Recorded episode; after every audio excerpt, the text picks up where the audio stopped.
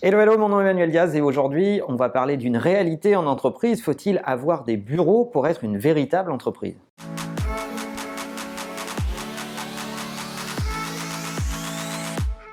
C'est une question qui revient de plus en plus. Chaque fois que je dis que chez Imakina, depuis euh, pas mal de temps maintenant, Dès que vous avez six mois d'ancienneté, vous êtes éligible au télétravail. Les gens me regardent avec des yeux énormes en se disant mais euh, comment tu contrôles la productivité? Est-ce que tu es sûr que les mecs bossent?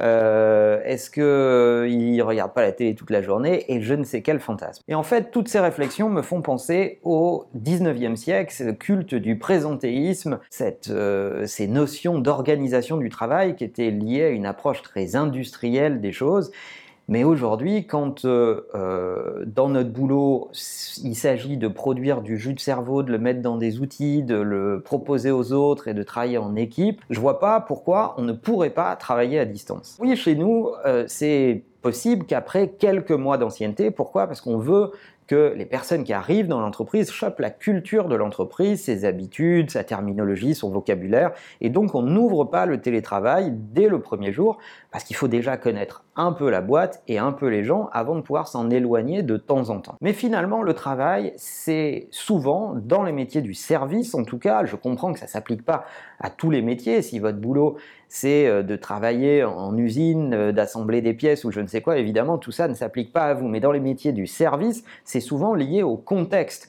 Le contexte, c'est comment je réunis les conditions les plus efficaces pour accomplir la tâche qui est la mienne.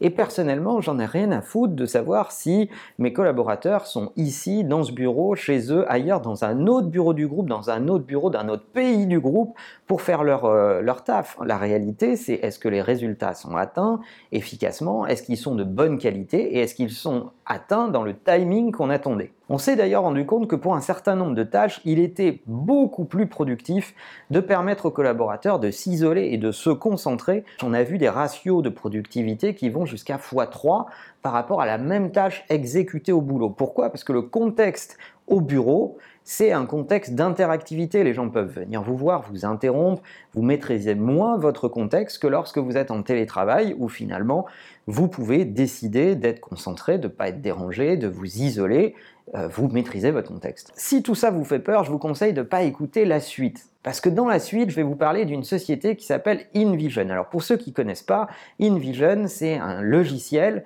euh, un logiciel euh, plutôt de renom dans la conception de, du X et du I, c'est-à-dire d'expérience, on va dire, aussi bien euh, d'interface que de design, pour les sites web et les softs en général, bref, tout ce qui a trait à l'industrie digitale. Ce logiciel permet de concevoir des sites, des apps mobiles, et je suis sûr que la majorité de vos sites euh, préférés ont été euh, fabriqués ou pensés sur InVision, tant c'est devenu un standard du marché. InVision, c'est donc une boîte lourde, sérieuse, qui est valorisée plus d'un milliard de dollars, c'est pas mal, et qui représente plus de 800 salariés, ça commence à faire un peu de monde. Eh bien, dites-vous que InVision a de superbes bureaux. Non, n'a pas de bureau du tout. InVision n'a pas de bureau, pas un mètre carré, pas un placard à balai, rien que dalle. L'ensemble des collaborateurs d'InVision travaillent de chez eux ou dans un coworking space s'ils en ont envie, euh, mais ils ne travaillent pas ensemble, il n'y a pas d'adresse. Ils se réunissent de temps en temps quand c'est nécessaire, essentiellement pour célébrer des moments euh, de sortie de nouvelles versions ou euh, des réussites, mais il n'y a pas de bureau et chacun travaille où il veut et où il veut sur la planète. C'est un exemple extrême d'une entreprise qui a compris que le contexte lié au travail à notre époque était tout à fait euh, euh, aléatoire et que lorsqu'on est dans cette industrie, euh, ne pas avoir de lieu pour se réunir n'est pas un handicap, c'est parfois même une richesse. Certains collaborateurs d'InVision et certains cadres de InVision disent d'ailleurs que c'est parce qu'ils sont organisés de cette façon qu'ils sont arrivés à recruter des gens qui n'avaient euh, absolument pas envie de se déplacer, de déménager euh, ou de se réunir physiquement. Et ils ne seraient pas arrivés à réunir des talents s'ils leur avaient imposé de venir ne serait-ce qu'aux États-Unis ou ailleurs dans le monde. Dans les métiers de service aujourd'hui, si vous n'arrivez pas à intégrer le télétravail dans votre quotidien, c'est que vous avez des problèmes de personnes, si vous avez des problèmes de process ou vous avez des problèmes d'outils.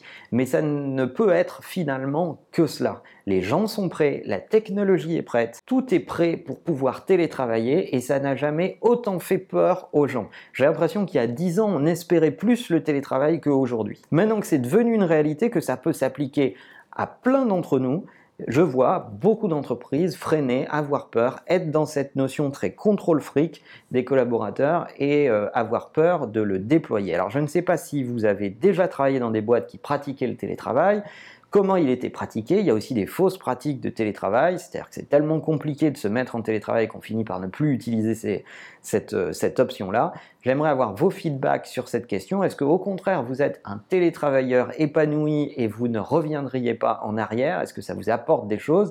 Et quelles sont les limites de votre point de vue au télétravail? Tout ça m'intéresse beaucoup. N'oubliez pas que l'ensemble de ces épisodes sont disponibles en podcast sur iTunes et que la meilleure façon de marcher, c'est de vous abonner. À bientôt.